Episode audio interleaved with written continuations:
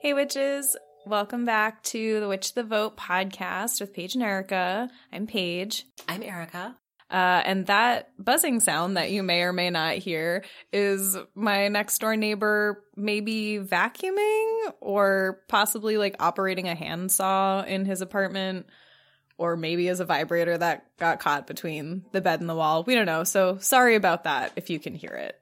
Uh, if you want me to not have such loud neighbors, start voting for housing policies that would allow us to own property and not live in an apartment.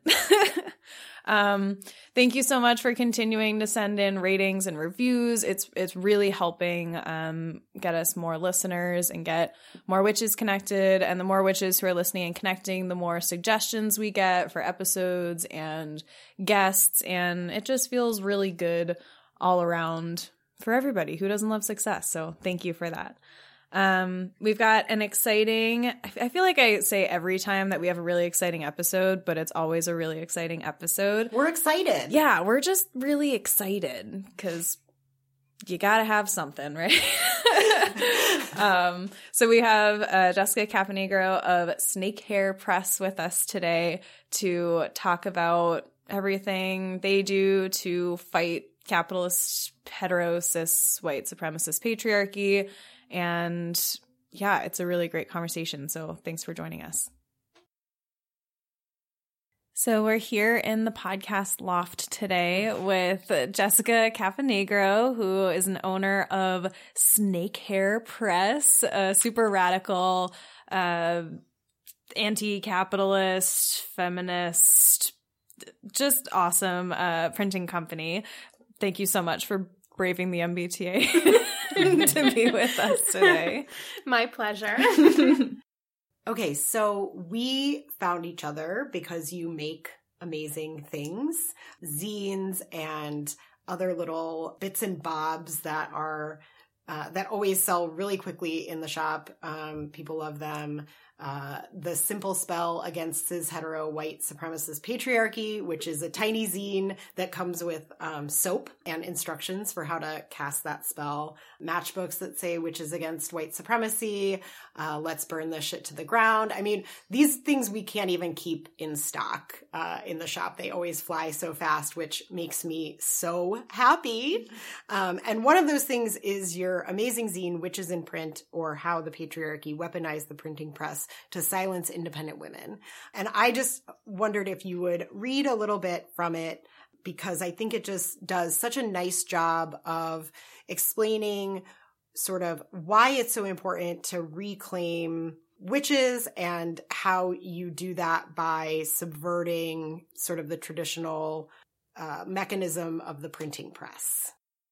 Though definitions of witchcraft and superstition vary through civilizations and evolve through the passage of time, there's no culture that does not contain within it some form of magic.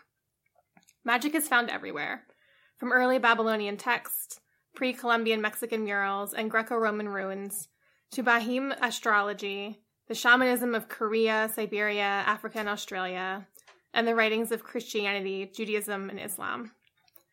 Sometimes prayer and magic are indistinguishable. Likewise, in Europe until the Middle Ages, it was extremely difficult to differentiate between magic and medicine. Lay healers of all genders often worked in isolated communities, creating herbal remedies, consulting astrology and other magical means as a way of diagnosing and treating illnesses, and creating amulets and protection against harmful, unexplainable forces. In the 15th century, however, the European Church made a concentrated effort to outline what types of magic were acceptable and to punish those who did not follow its mandates. The printing press, invented around 1440, dramatically changed the way by which literate populations were able to circulate information. Though the early printing presses were typically used for text, many books contained reproductions or drawings of prints, which allowed a greater audience access to information. The church and those in power made expert use of the printing press, weaponizing it to disseminate propaganda that declared magic and witchcraft inherently evil. With the intent of identifying and punishing women who did not submit to their will, the church used reproducible media to associate independent women with witchcraft, regardless of their actual experience with magic. As described in Witches, Midwives, and Nurses, A History of Women Healers, quote, The witch craze took different forms at different times and places, but never lost its essential character that of a ruling class campaign of terror directed against the female peasant population. Witches represented a political, religious, and sexual threat to the Protestant and Catholic churches alike, as well as to the state. From their very inception, witch hunts were organized, initiated, financed, and executed by the church and state in an attempt to control women, and much of this imagery was disseminated through the mass production made possible through the printing press. Okay, thank you. That was a beautiful job reading. So, you know, this zine in particular is about how the printing press was used as a weapon against, you know, as you say, independent women. And so what you've done with Snake Hair Press is subvert that, Mhm. right? Um, into sort of being a witch printing press um, business. How did you get started? You know, just kind of tell me everything. Yeah, so Snake Hair sort of started um, when my partner and I moved to Boston.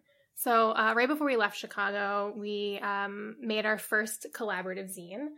Uh, I was working at the city colleges in Chicago, and I was teaching printmaking um, and art history. And I was writing this blog called Thanks Sweetheart, um, which was all about sort of sexism in academia and personal stories for me. And I took um, submissions anonymously from other people who were working in academia. And we decided to make a zine where he's a designer and an illustrator by trade and came up through like the rock poster screen printing world. So he did all the illustration, illustrations and drawings. Um, and I sort of like wrote this text for this project called White Men Are the Worst. um, and we were part of the Chicago Printers Guild, and they had a tabling fair. They had a publishers fair. So instead of bringing a lot of stuff, we brought this one zine. um, and we sold only that zine, um, and all the proceeds went to Rape Victims Advocates in Chicago, which is now uh, rebranded. Their name is now Resilience.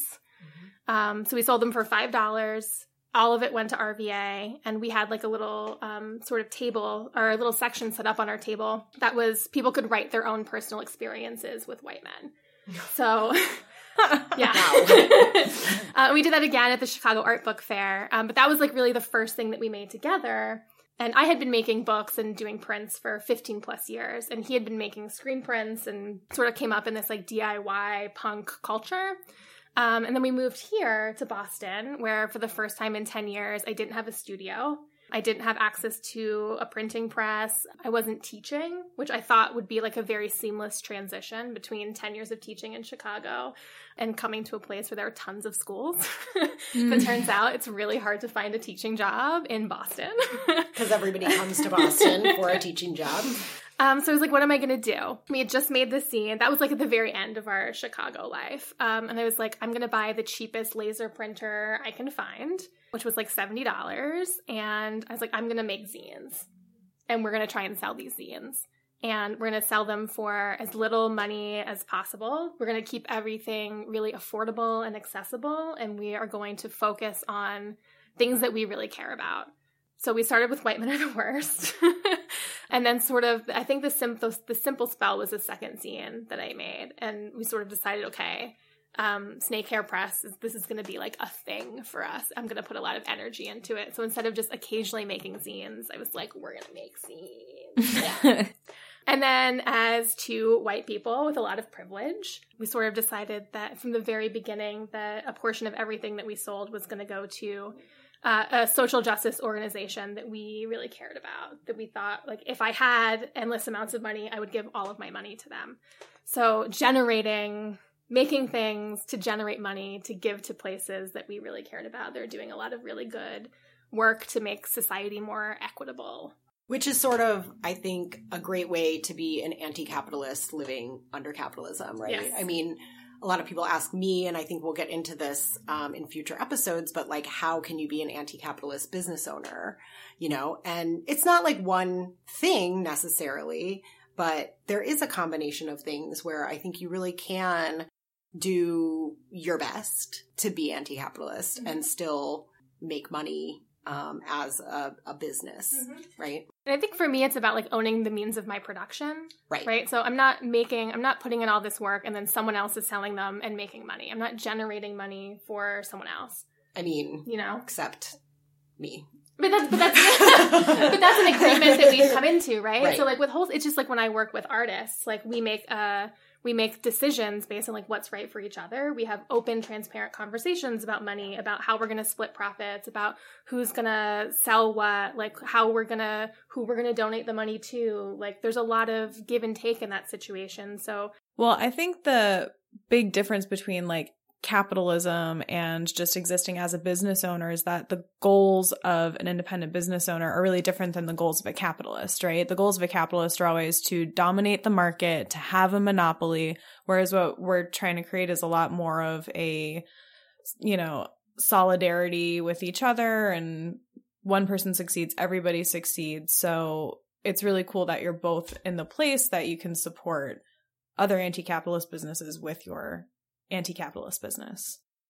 Yeah, so it's uh for the first two years that we existed, we really only printed things that we were personally working on. And I guess I should say Zach Hobbs is the the other person that runs this uh, company with me, where I do a lot of the sort of direction, the art direction, figuring out what we're printing. But he is like uh, an amazing designer and illustrator who has skills on the computer in, in a way that like I uh, that makes it possible for me to make zines because I was like cutting and pasting things and like I come from like cut paste photocopy life. like True Blue DIY Yes. making culture. Uh, but it turns out that, like InDesign, it's very helpful when you're laying out books. An illustrator, wonderful for for certain things. So he's helped me learn a lot, and a lot of the things that he uh, that I can't do, he takes over, which is wonderful.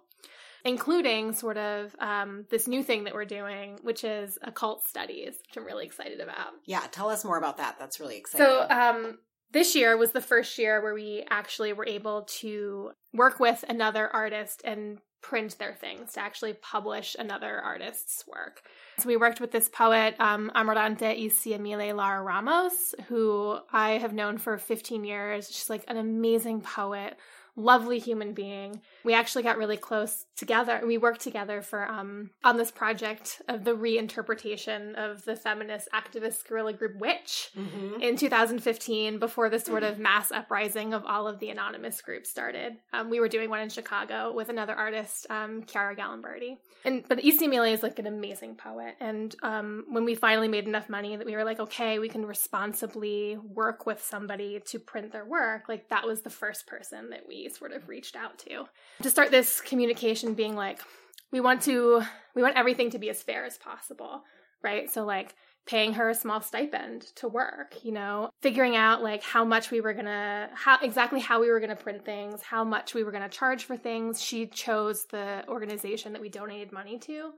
So she chose the young center for um, children's immigrants rights because as a uh, someone who's born in Mexico and is an immigrant and is a, and is a mother, it was a cause that was like really important to her.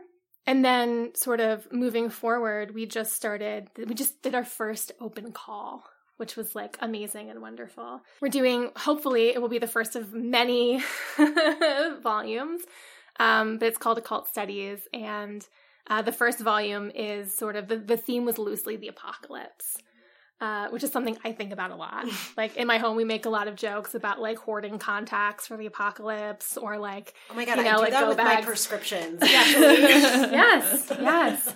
But like keeping it really open to interpretation, and we accepted poetry, prose, creative writing, uh, photographs. Like I was literally like anything if it can be printed, submit it because maybe we'll print it. And we got like almost seventy people that um, submitted things, which is great yeah so and, and that's something that's really interesting because it's sort of it's not just me reaching out to people that i already know right? It's like creating these networks of cooperation and i can't pay everyone who's in occult studies. But the deal was like you get three of them and then you get to have one zine or button or sticker from snake hair that we make.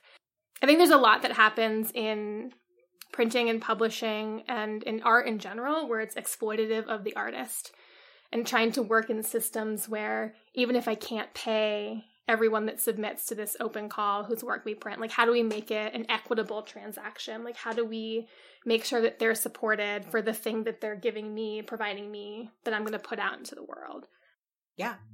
Makes sense. Totally. Yeah. So it's like as much as we talk about Witch the Vote, we also need to witch the vote with our dollars too and be supporting businesses that have really ethical practices that they can back up with um, experiences and real, real stuff. I don't know. I don't know where that sentence was going when it started, but. Well, no, I mean, I, it's true because I definitely know, like, for myself, I would have a hard time having a store if I didn't know that, like, pretty much everything on the shelves like supports someone that I really want to support like mm-hmm. on an individual like one-on-one you know like personal basis you know mm-hmm. and I think that if we can all sort of really marinate in that idea of like, oh no, like you actually can like exist largely outside of like corporate power if you really try, right? Um, and it's these sort of ways, it's like these like grassroots. I, I truly think that like small business is one of the great untapped like resources in terms of being anti-capitalist and like putting up resistance and like building a really strong like network of like humans working together to accomplish something and i think that and i and i think that small business is a really great untapped resource of like just general feminism mm-hmm. um because i've talked about this before but i think that like as a female identifying person, I didn't really think that the world of like business was for me.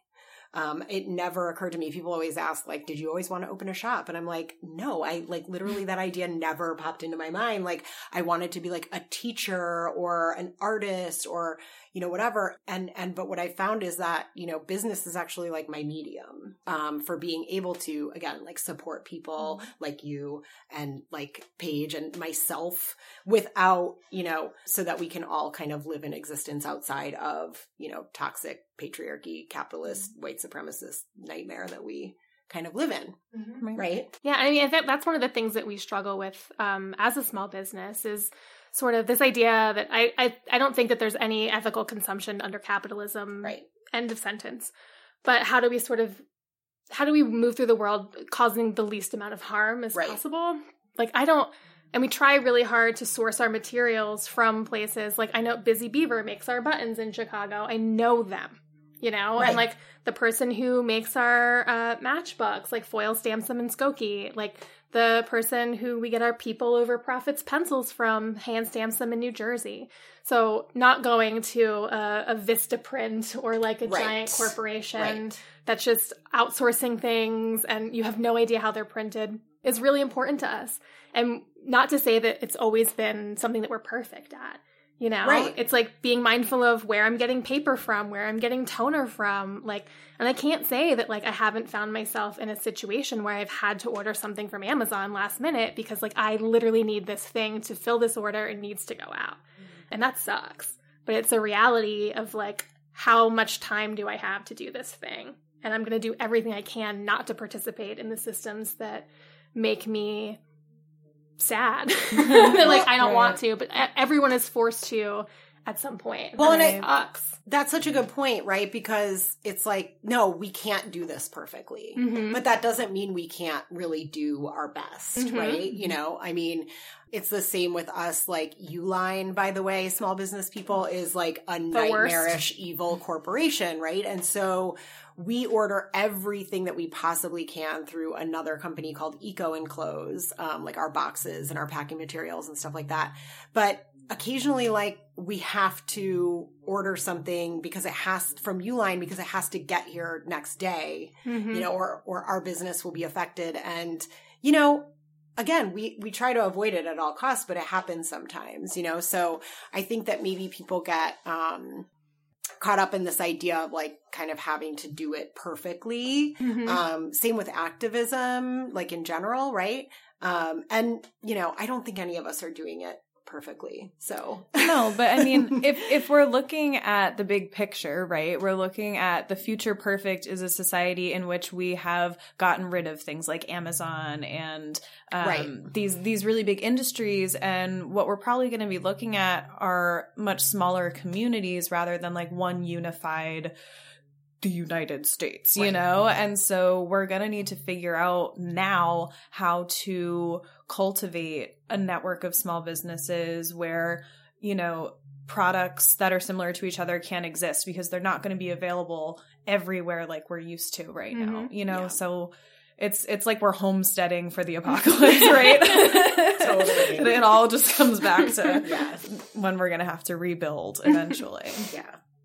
Well, so I mean, before we started recording, we were having like think a really interesting conversation about the election and kind of talking about, you know, I think a lot of people feel like maybe there still aren't any great options that um, especially if somebody like Biden becomes the candidate, that it feels like more of the same. I had a conversation with a gentleman yesterday from Florida who said, they're all warmongers. It doesn't matter.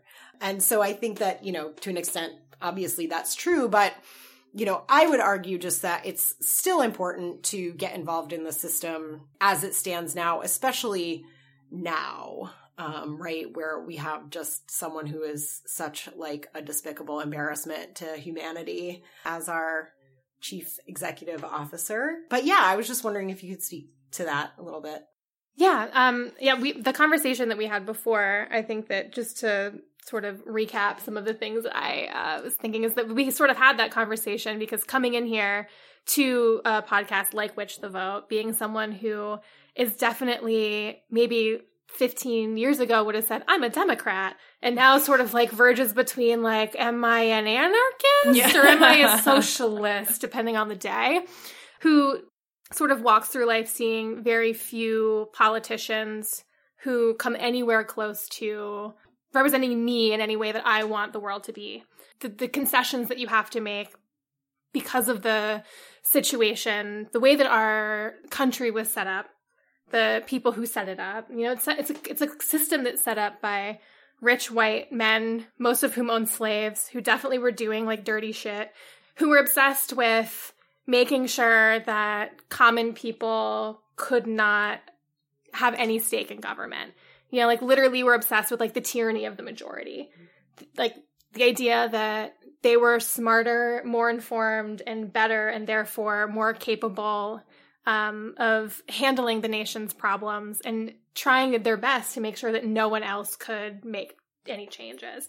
Like you take that, the founding of a country that's based on like that would literally would not have survived without colonization, without genocide, without the transatlantic slave trade. You combine that with sort of unchecked capitalism and you have like the oligarchy that is the United mm-hmm. States. Mm-hmm. So we, I understand when people are like, I don't see, I have not seen a difference. I've, I voted for, you know, Barack Obama, who, God bless him, but like dropped a bunch of bombs right. on people and ICE Deported and like a bunch of people all of this stuff, and, you know? Yeah. So I understand the sort of defeatism, the, the, the, defeated feeling of being like, I'm voting for the lesser of two evils, but it's still really fucking evil.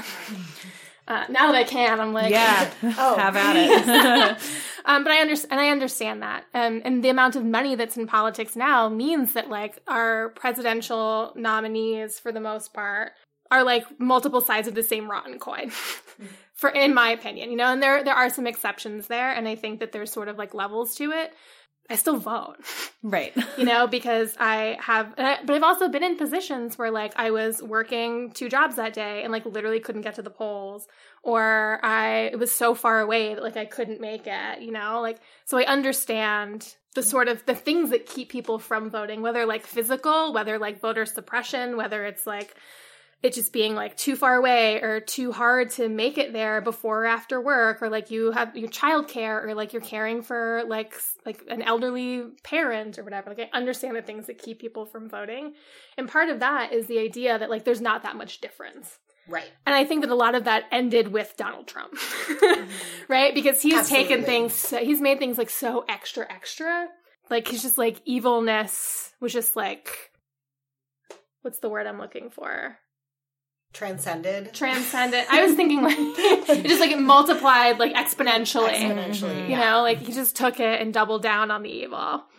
But I also think that like some of the things where you can your vote actually does make such an incredible difference are it's local politics. And like I understand the sort of the sort of defeatism of um, electoral politics about like caucusing and super delegates and all of that the gerrymandering districts like all of that horrible stuff but a lot of that there's like a there's there's something that happens in um, local elections that there's there's not all of that hanging over right? Right. so like you can't actually make a huge difference if you know who like your district attorney is like the boston district district attorney is like a fucking she she's great like decriminal like not the people who are like your DAs, your mayors, your Yeah. um, city council people are the people who are, are going to actually affect real change in your everyday life. And once people start to see that, and once um, it becomes more normal to be a, a socialist Democrat, or it becomes like um, people are used to seeing these types of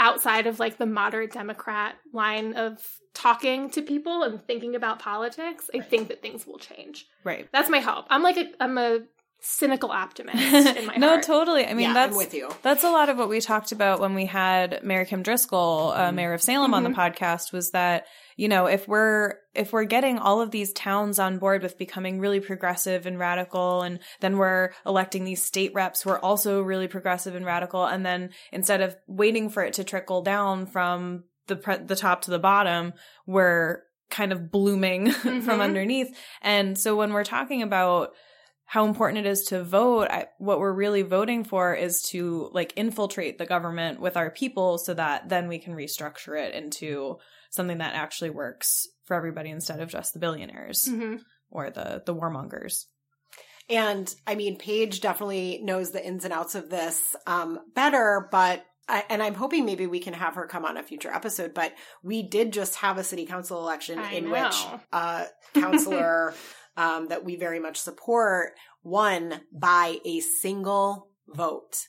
a single vote People, it's not just a saying. and i i would just like to say that we had a couple people come to Witch the Vote events from that ward in the city who had just moved from i think cambridge or somerville um, and would not have had any idea who to vote for otherwise so like that that one vote talking to that one person it makes such a difference you know so we need to stop this whole like don't talk about religion and politics like no talk about religion and politics Mhm. like all the time to everybody well, yeah, and I mean, I think that you will probably agree with this, but you know, people are sometimes surprised at how political my business is and how outspoken we are.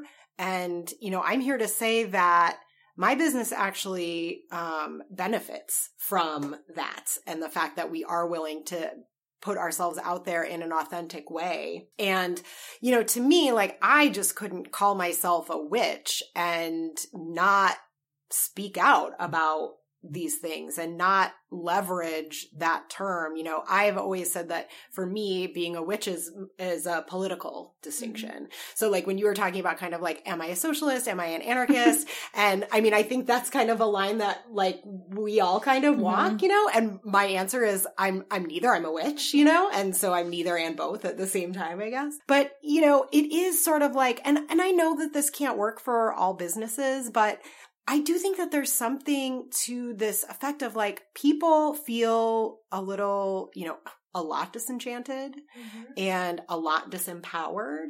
And I, I like to think that by setting an example of like, no, no, no, like you can fully call out white privilege and capitalism and all of these things, like with your social media platform and with your business. And people actually, you know, I think are inspired and empowered by it, right? Yeah, I mean, uh, one of the things that we sort of decided really early on about snake hair is that we weren't going to sort of sugarcoat anything. I'm not a very good sugarcoater to begin with, but to, to take like a very direct stand in sort of the things that we believed in, you know, and um, we're not for everybody. You know, I tell people like depending on where we are, like we do a lot of like markets and fairs and things, and there are a lot of people who walk up to our table and are like, and they just like immediately walk away. They're just like, I cannot handle this. Like, no. Like we had some, we have a lot of anti-cop uh, Right. paraphernalia, Right. like very uh, against like the systematic oppression of people. Therefore, like I can't be into cops.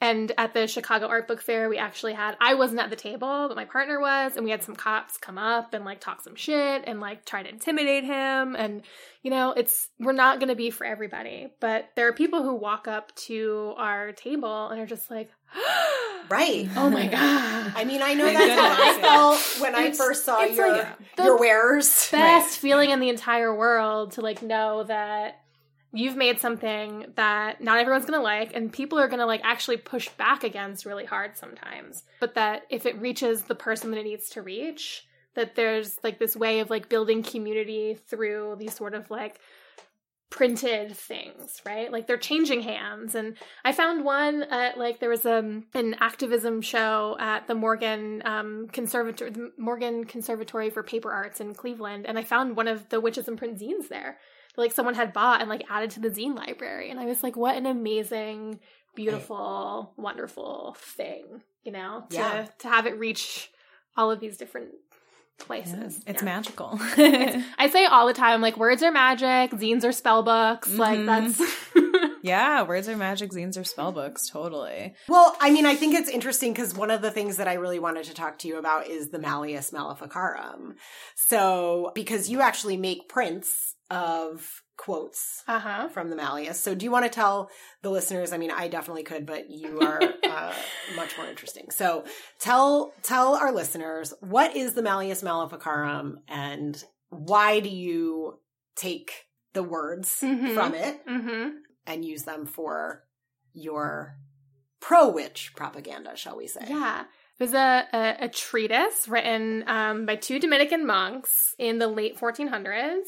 And it was the first sort of book that um, correlated witchcraft with women.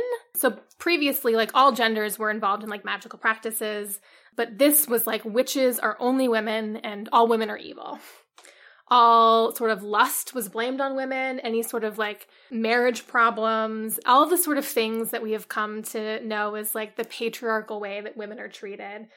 A lot of them sort of are written down in this treatise that was one of like this the most popular books at the time. Like we're talking about a time when like the printing press had only existed for like I think at the at the time of the first printing, like maybe like eh, fifty years or Yeah, so. that's what I because it was So- like 1489, maybe. Yeah, is, like, 1489. first- yeah, So it's like the the mechanized printing press, right? So like people have been printing books in Japan for like centuries. So like we're not talking about like hand printed one one at a time books, but like the mass production of books. It was printed more than the Bible in certain years. So like it is really there are like three books in the world that are printed, and one of them is this treatise on how evil women are. So I I've always been sort of like I, I love language. Part of what I part of like my personal practice, I do a lot of like writing.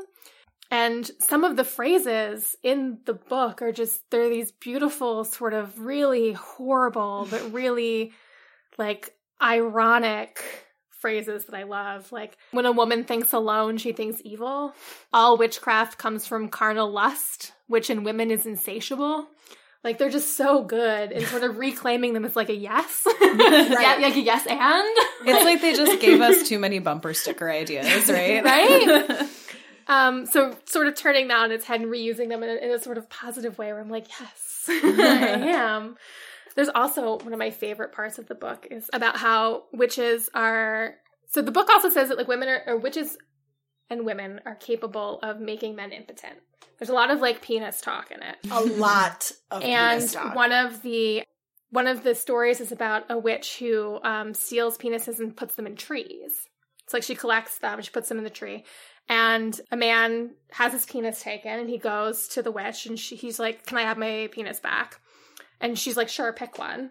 And he points to one, and she's like, he points to the biggest one, and she's like, "No, that one belongs to the parish priest." So like oh my god. it's just like like the level of like diabolical like Um, and the Malleus then, you know, just like for a very brief history, historical context, King James the First of England loved the Malleus. Uh, he's known as the Hammer of Witches and also of the King James Bible fame. So, you know, when we're talking about something like the King James Bible, which I think like probably like a huge percentage of Americans consider to be like the Bible, mm-hmm. even though it's a very conservative sort of version of the Bible, commissioned by this man who hated witches, mm-hmm. hated women in general, I'm sure. But so when we're talking about this book, we're talking about something that truly has had a really influential effect on our world that I don't even think a lot of people know about, right? Yeah. Unless you've kind of like, you know, maybe you identify as a witch and so you've like looked into some of this stuff. But, you know, I, I would argue that it, it has as influential of an effect as the Bible. I absolutely would agree. On, on yeah. the world that we built. So I just, I love that, that you take those and, and, um, subvert them. it's, it's just, yeah, the best.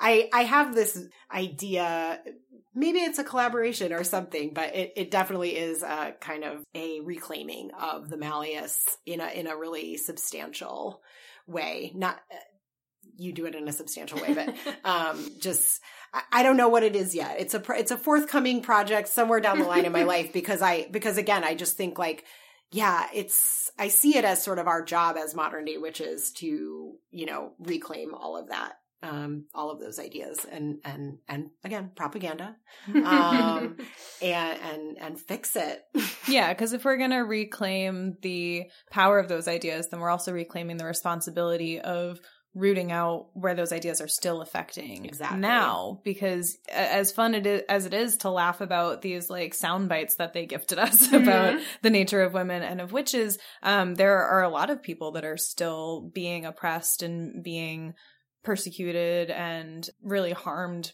by those ideas so those of us who are standing up now and saying like yes we're witches yes we're like women thinking alone, thinking evil thoughts against the patriarchy, and and we're gonna end you, basically. right.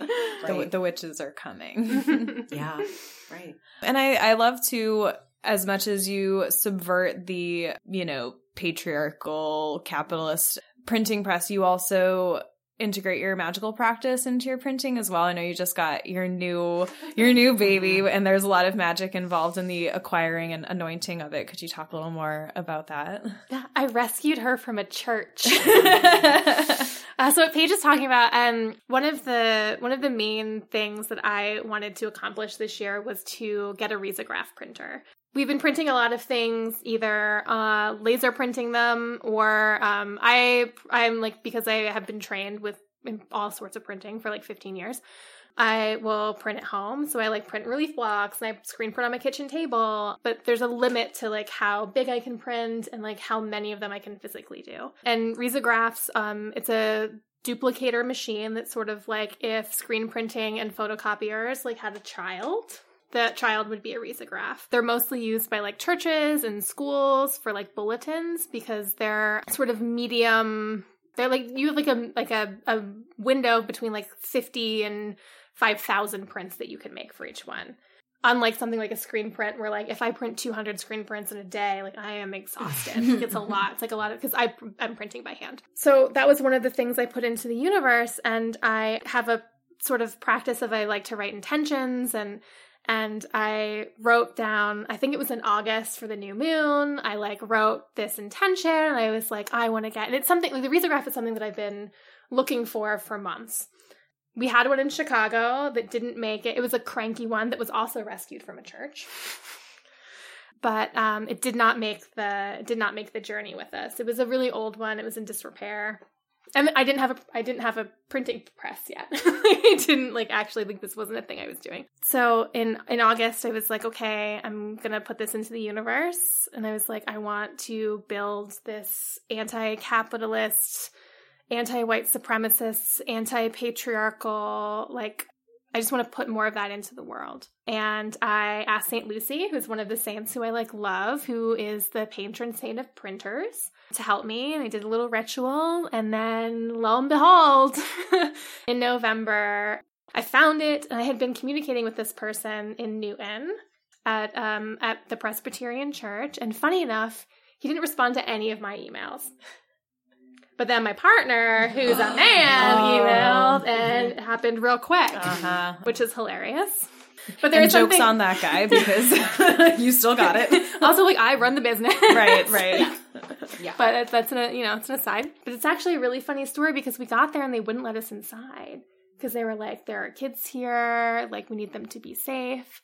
And like you, we rolled up and like my partner is a very tall man with like long hair, probably wearing like a dirty jacket with like patches and buttons all over it.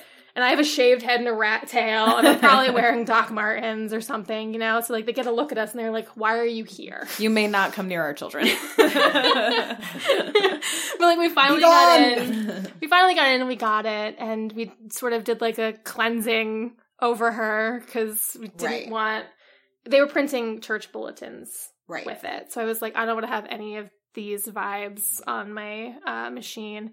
We named her Octavia after Octavia Butler, who's like one of my absolute favorite writers of all time, um, who actually does a lot about like looking towards the future and what happens during the apocalypse and like thinking really critically about like race in America and being a woman in America. And she's just like the perfect person to, you know, name this press hopefully we will do to name this machine after, you know? It's like hopefully we'll channel some of her energy into the things that we make. Yeah. totally. And she was the first thing you printed on it, too. yeah, right? yeah, yeah. Made a little homage, a little portrait of her with some like herbs around her.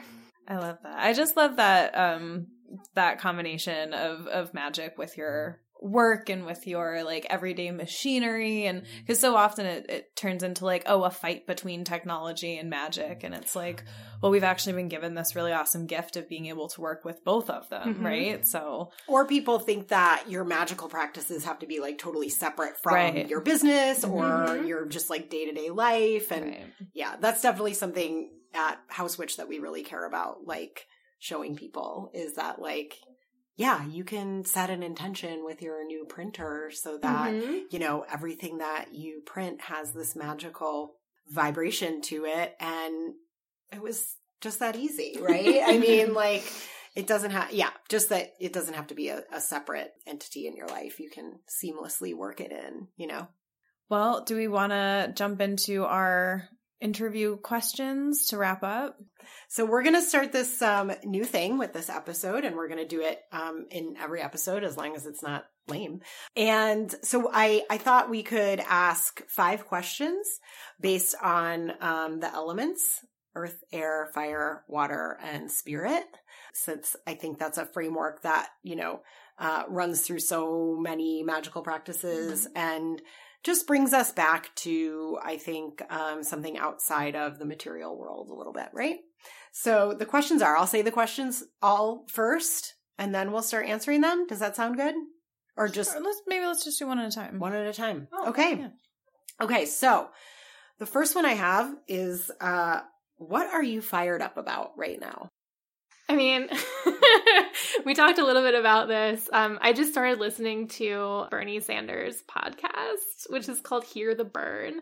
So, like, I literally feel like maybe I'm fired up about Bernie Sanders right now. why do i feel like he named Uh, that himself you know, and um, uh, his press, it's not him. He he does like speak on it, but it's mostly his press secretary, Briahna, whose last name I cannot remember, who is sort of going, and I've only listened to a couple of them so far, but talking about sort of what the systematic issues are in America that um, a sort of socialist Democrat or who, what Bernie Sanders has been fighting against for like his entire sort of life. And talking to different people who are in different aspects of the campaign and people who are voters and just sort of talking about one of them is about healthcare which was just like heartbreaking.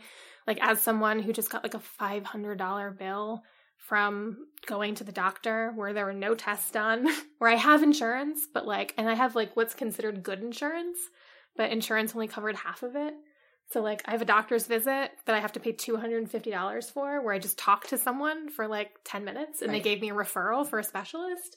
I have to give them $250. So I'm really sort of as someone who was feeling very overwhelmed by this election cycle which feels like it started like 30 years ago. I feel like I'm actually starting to get fired up and seeing my friends who were like in Chicago traveling to Iowa for like caucusing and stuff. Like I'm getting really excited to sort of see what kind of magic can happen in the next few months with primaries. Yeah, love that. Mm, totally. Paige, what are you fired up about? I am fired up for this coming Friday, which will have already passed by the time this episode comes out because time isn't linear in the podcast world. But um, this upcoming Friday, January 24th, is um, going to be my baby's big day in Boston. There's a hearing at the Massachusetts State House for the Safe Communities Act, which would limit the um, amount of information sharing between um, the police and ICE. So I'm really excited to be part of the people trying to pack the room for that hearing. And then that night, the Boston Democratic Socialists are giving a lecture on self-managed abortion as um, basically the next frontier in the fight for reproductive justice and to keep abortion rights. So I'm I'm very fired up for those two events. Awesome. I'm fired up for this podcast. I'm just happy. I mean, this episode definitely, but just in general, just being able to have an outlet. I mean, one of the things that we were talking about before is people feeling like feeling like maybe they don't have a point of entry in Mhm. getting involved or, you know, making their voice heard. And so I just feel really grateful and lucky to have this outlet um, and to have all of you fine folks here doing it with me. I really hope that we can help some people feel like maybe they are empowered by something they might hear on this podcast to get involved and in in something, you know. um, or maybe just even to like find out a little bit more about their local government. Okay, so that was fire. So next we'll do earth. Um, what's grounding you? I um take a lot of baths. That's like part of my like grounding and sort of releasing. I feel like Do you have Virgo in your chart? No, I don't Oh. have any Virgo in my chart, but I do uh, feel things really deeply, and I am very susceptible to like other people's energy and just like collective energy. So what's keeping me grounded, I think, is making sure I release all of that as much as possible. And part of what I do is just like take baths and read in the bathtub. And sometimes when I just like can't, I actually like will watch TV in the bathtub too, because like that has to be okay. Like sometimes I just need to turn my brain off. But yeah, like I have like a very epic bath game. And just like remembering that like it doesn't need to be perfect. I just need to let it all wash over me and then go down the drain and then start again. And you're After. making some magical bath products. Oh yeah, I make a lot of days, aren't magical bath products. I don't have a bathtub, so I just have to like yeah. see them and and covet them. Yeah. But um yeah, cool. I what am I being grounded by lately? I've been fa- cooking and baking more recipes lately. I, I was never really like a cooking or baking person. I mostly let my partner and our producer Anthony cook Yay, for me uh, and feed me. But I've been um, taking some cookbooks from my grandmother's house when I visit her lately and um, following just older recipes from people who wrote into like the Boston Globe and stuff. I don't know. It helps me not have to worry so much about, you know, making up my own stuff as much as I love being creative that way. It just kind of feels more connected to people who came before and it's it's calming What did to just follow instructions. I do have Virgo in my chart. So what did you make for us uh today? Oh, uh, I made butterscotch uh, brownies with chocolate chips. Be jealous, folks. Be jealous. They're really good. They're really good. They're they're from my nana's uh, garden club cookbook. Who she listens to this, so hi Nana. Your brown your blondies came out really good. That's like some ancestor worship stuff too. I It feel like. yeah, it feels like it. It does. Yeah. Well, I mean, I will say it. I mean, I ground most often by sitting on my couch and being really soft. And Yeah, watching TV. and this week in particular, I just want to give a shout out to um, the Netflix special Cheer because it, what I'll tell you is that, I mean, it really connects you to humanity in a way that is sort of outside of, I think, a lot of the things that I personally think and talk about on a daily basis because it's literally like a competitive cheerleading team from Texas. um, but they're like a ragtag group of, you know, sort of a lot of people who have come from really challenging backgrounds, actually. Um, and they all kind of come together to be this like amazing team of like acrobats. Um, it's every, a lot of people are talking about it, but anyways, I just found, um, a lot of joy in it this week. And again, even though it's not like maybe the like most spiritual way to ground, um, it's a pretty convenient and nourishing way in winter in Boston to ground. Just, yeah. So cheer. It's on Netflix. It's awesome. I mean, it's just like super entertaining, but also like you'll probably cry. Um, okay. So for air, what are you thinking about these days? I mean, I've already said this, but I've been thinking about the apocalypse a lot. And um in some good ways and in some bad ways. I mean, because we just did this call. What are the good ways that you think about the apocalypse? Because I think about the apocalypse coming and then what gets rebuilt after. Like the communities, like what gets salvaged, like when everything falls apart, like what gets rebuilt. And that feels like, you know, like there's this project over the summer that was about the 11 women who were murdered in Roxbury and Dorchester 40 years ago. It was like a commemoration of it. Um, and they were talking about like healing through the apocalypse. So like how these sort of people like Audre Lorde and um, people who are working at Kitchen of Women of Color, Kitchen of Table Press, like people have been talking about like we're living through this apocalypse for you know 40 years and how you actually like sort of heal through it and then become stronger and better by it. So and I've been reading all of these like submissions from people because Right. our open call just ended uh, like five days ago. so I've been reading some of like the really sort of terrifying, heartbreaking stories about ap- apocalypse, and then some of these things that are actually like very sort of finding joy in certain moments. And you know, like we, I, I joke a lot about climate catastrophe and like how like I don't have to worry about 40 years from now because I'll be dead. And just thinking about like the things that we do to sort of keep ourselves in the right state of mind to remember that um you know like joy is still possible joy is still necessary because like you can't there is no revolution without rest right? Like you can't fight fight fight. Like you have to take a moment back like recoup and that gives you the power to sort of like break through so it's been like both sides of it but like the apocalypse has just been like all infiltrating every aspect of my brain I mean, if you're paying attention at all, like I think you're thinking about the apocalypse, but yeah. Paige, what are you thinking about? Um, I mean, co-sign the apocalypse, definitely, for sure. Um, but I've also been, you know, as we're doing more with Witch the Vote and with this podcast, I've been trying to write a good, concise summary of like what Witch the Vote is and why we're doing this. And it's really hard to get it all down into like a paragraph, you know, because so much of it is just stuff that I just feel in my bones and know to be true. And I don't know it in words, you know? So I've been trying to listen to a lot of other witches and activists and trying to just absorb more of of their wisdom and tap into the collective um because a big part of this whole fight is knowing that like we're not all islands you know we're all thinking this we're all in this together and we all have a lot to learn from each other so i'm trying to um take this this moment of stillness in the season as an opportunity to learn if not necessarily to be still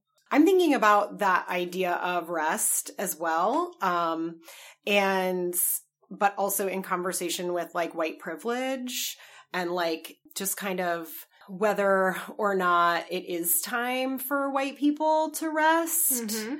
So it, you know, it might be a little controversial, but I obviously believe strongly in rest and being soft and taking naps and taking care of yourself and all of this um, kind of thing. But, you know, um, I also can't help but think about the other side of that, which is that, and again, like obviously not all white people, it's maybe more of even a class distinction, but just that sort of like the comfort of white folks kind of comes at the expense of mm-hmm. like the rest of the planet in a lot of ways. And so, yeah, so I've just been thinking about that kind of conversation um, because you know there are a lot of people that I really like and respect and sort of follow their lead that are you know talk about um, rest a lot and how important it is.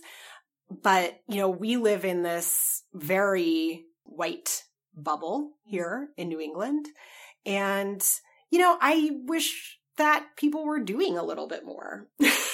Mm-hmm. you know? Um, so that's all I'll say because my thoughts on this are all very like unformed and unfinished, but that's what I'm thinking about. Number four, um, how are you caring for yourself? This is our water question. So, how are you taking care of yourself? I already said baths, so which is very watery. I should have saved that one. How am I caring? I'm trying to sort of reconcile being a small business and releasing myself from the idea that if I'm not productive, that I'm failing. That if I'm not selling something, I'm failing. And I think that I'm I'm trying to care for myself in the way that I'm trying to sort of like release myself. I'm trying to I know why I feel bad about it. And I know that like productivity is such like a a burden in some ways. And I think that one of the things I'm trying to work on personally is trying to be like why am I really feeling this way? Like if I don't get everything done on my checklist, like it doesn't make me a bad person. I didn't fail today. I just did other things, you know? Which is really hard when you are a small business because it's just you. you know, like yeah. because there is, you know, like we are living under capitalism. So it's interesting. I find myself always having to remind myself that I answer to me. Mm-hmm. because I mean, hard, same, agree a thousand percent with everything that you just said. It's really, really hard, like even when you're your own boss, yeah. and maybe especially when you're your own boss. Yeah. But trying to deprogram myself from capitalist thinking. yeah, yeah, totally. Um, well, I okay, I'm not usually a video game person, and I never really thought I would talk about video games on this podcast. But my self care lately has been a video game called Stardew Valley, which is, and Anthony's laughing at me oh because God, I love this. I don't even know okay, anything about this. So I it, it's it's this game that was designed by one person, this like little indie game, and the premise is that you're an employee at this corporation that is like thinly veiled as Amazon. And one day you get a letter that your dead grandfather left you his farm in Pelican Town. And the graphics are really cute. Like everybody's just this cute little, little guy. And the town has all these villagers in it with all these really intricate backstories. And there's like a single mom and her kids, and then somebody whose husband is coming back from the war, but it's all very precious and pastoral. And you just complete daily tasks. Like you just farm your stuff and then you go shear your sheep and then you put the wool in the the little spinner and you make your linen and then you go mm-hmm. give the linen to somebody who loves it and they say, "Oh my gosh, thank you." And you get another heart and it's just so wholesome and you know, it just it makes me really happy. And I feel like it's making me better at completing daily tasks when I'm like really bogged down in my feelings. It just reminds me of the satisfaction. So, if you're not a video game person, I, I highly recommend just losing yourself for a little bit. That's really funny because I'm also definitely not a video game person, but you saying that reminded me that like so for Christmas my sister we're we have very little in common. We're like day and night and um she sent me and uh, my wife two little like mini Game Boys, like Nintendo Game Boys that have they're like teeny tiny, but, and then they have like 500 games on it. And I remember a long, long time ago when I lived in Chicago and I had a partner who lost someone very close to them. Um, and we just like instinctively started playing a lot of Tetris, um, mm-hmm. because they had a Nintendo and found out that like Tetris has been proven to like help in times of trauma. So we would say like, do you want to play trauma Tetris? and, uh, and so anyway, so even though I like kind of wrote off these Game Boys when they came from my sister, I was like, now Melissa and I are totally playing Tetris a lot. Which, so that'll be my answer because honestly, my answer was going to be like, I don't think I am taking good care of myself right now. Or I'm, I'm trying to be more aware of the ways in which I'm not really taking care of myself, which are hungry and numerous. So, but I am playing trauma Tetris. So that'll be my answer for now. nice. Um, okay. And now finally, the real last question. Is there a spiritual connection or practice that you can share with us? I don't know. I mean, I one know of the a- things that a tough I that I do and that I do frequently is I um I cleanse a lot of my belongings, especially the ones that I use for like divination, and I cleanse a lot of the the things that sort of are on my altar and I cleanse my home with salt a lot. So that's one of the things that I think really like benefits my I I need it I'm a kind of person that needs to like feel completely at home in my home. Like I need it to feel comforting. I need it to be like a respite from the outside world. And I like to I make this thing that's like Sicilian protection spray. So it's it's garlic, uh, cloves, and lemons and water that just like boiled for hours and hours and just like fills your entire home with like this delicious smell. And then I spray it all over and I put salt in all of the corners and then I sweep up everything and I throw it out my door. So and it just really gives me like this overwhelming feeling of like everything. There's also something like spooky in my house. Like not a nefarious entity, but like something that's like there's something there. So I feel like it keeps it really happy. it keeps like the energy in my home like very balanced and very like non-negative. It cleans out all of the the sort of like negative that I've brought home, that my partner's brought home, that like we've created together. you know, that, that we've just like like settled in, like talking about things, arguing about things, talking about the outside world. Like it just it gives me um a moment to just like walk around my house, to like be active for a moment, to fill my house with a beautiful smell. And then to like get rid of all the dirt, all the dust bunnies, all my cat hair, and just like throw it all out together. I'm sure my neighbors love seeing like just little piles of salt outside of my house. I never thought about that until just now, just like seeing like a little pile of dirt and cat hair and salt. But like, don't you kind of love being like the witch with the weird shit outside of her door? You know, I mean, Listen, like the one day- neighborhood witch. for um one of our like previous um like local elections one of my friends came over and we did a little spell and we like buried something outside i have a tree in front of my house which is like very rare in dorchester for there to be like a tree but i like love it and i like bury things outside next to it all the time and i was just like on my block burying this thing outside with this spoon and just being like my neighbors must like Really be talking. Totally. Um, well, I was I was gonna say salt sweeping also because that's also my favorite. Um, but for a variety of answer, um, I actually came across a spell that somebody posted online for the Australian fires. That was um, a blue candle in a bowl of water, and you let the blue candle burn down until the water extinguishes it. Um, so I'm I'm also a bath person, so I've been kind of reworking that spell so that I'll um, strike a match and then put the match out in my bath water rather than like blowing it out. And that's been a very very tiny ritual that has felt really nice to me lately. That's a beautiful idea. Mm. I love that. And that that can be, you know, reworked and reinterpreted in like so many different Oh, yeah. ways. For like whatever materials you have available, it could be you know a bic lighter that you know you're you're symbolically uh, Right. or, you know if you're willing to sacrifice your your bic lighter to to water. And so, I mean, like, so great because, you know, I think that people are, you know, truly in despair about what's happening in Australia. And so, yeah, the next time you feel a little hopeless about it, do that Yeah. and set an intention for rain. I love that. Yeah, so so easy. easy. So easy. Mine is that I recently was able to sort of connect with an ancestor of mine that I never knew too much about. My grandmother, my maternal grandmother, um, Barbara. Um, she died when my mother was 19, so before I was even born. And I've sort of felt nudged to connect with her. I mean, I never even called her by her name until last year. She was always my mom's mom who died before I was born. And she kind of came through in a couple of psychic readings that I'd gotten and sort of said, like, I'm Grandma Barbara. Stop calling me your mom's mom who died before you were born.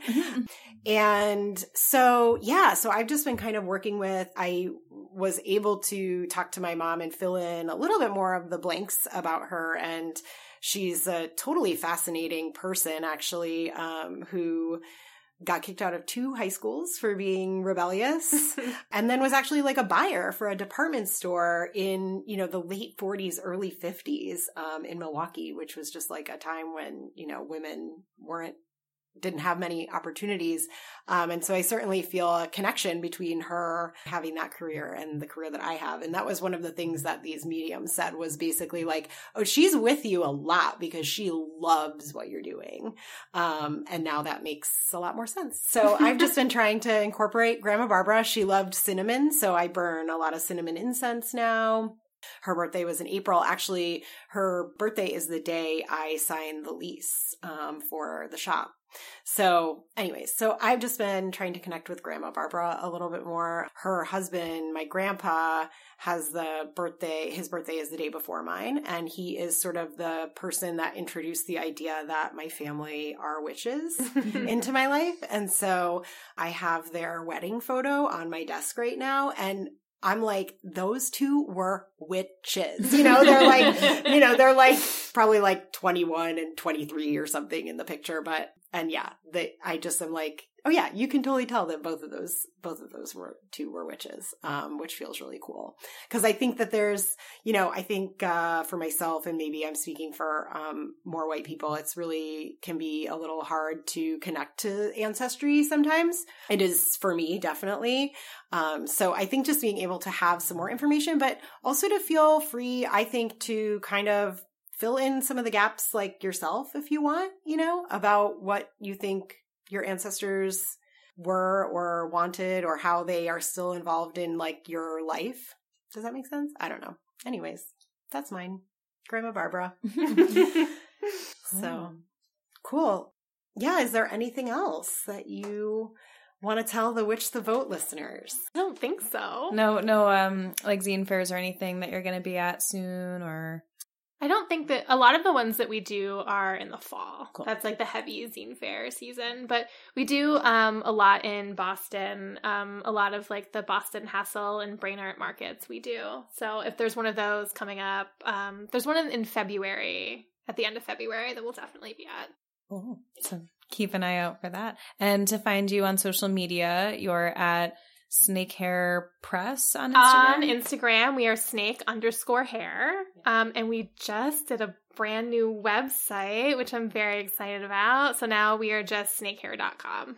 Cool. And we'll link all of those in the show notes too. So everybody can find you.